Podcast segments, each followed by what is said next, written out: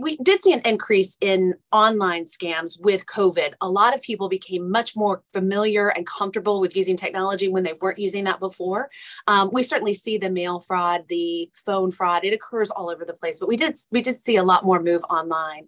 Um, and it's your traditional scams, your romance scams, your technology scams, uh, the grandparent scams. But we're seeing a lot of new target the elder population, virtual kidnappings, for instance, email account compromise, which is really more typically targeted towards the private sector or business community, but we're now seeing it move more towards individuals as well. And so those are things that we want to educate people on. This isn't something you can just go to once and know everything about it. You really have to continue to stay up on the schemes because they are always evolving. Um, as scammers learn new things that we are interested in, that's what they're targeting and trying to mimic and, and get into your minds and, and take advantage of your pocketbooks when we really started seeing online scams specifically um, grow, there was this trust factor with the elder community. Um, but it's not just that. It is that they are, yes, looking for companionship. So they're maybe more open to listening, uh, where other people are running around so busy they don't have time to pay attention.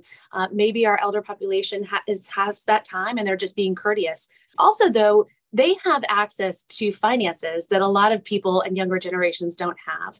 So they have savings accounts, they own their own homes, they have uh, available to them resources that a lot of others may not. And so that makes them a highly targeted uh, population.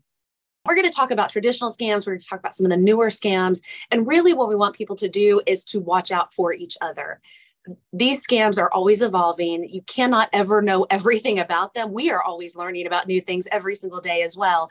So, not only come for yourself, but come for your neighbors, come for your family members, come and learn about um, how to report these scams. There are things that we can do if we know about the scams within a few hours of money being transferred. But if it goes on and on and on for many months or many years, we may not be able to recover those finances for these victims. So how to talk to each other, how to open the conversation, how to feel more comfortable if you are targeted uh, in telling someone. Those are things that we're going to be talking about at this event.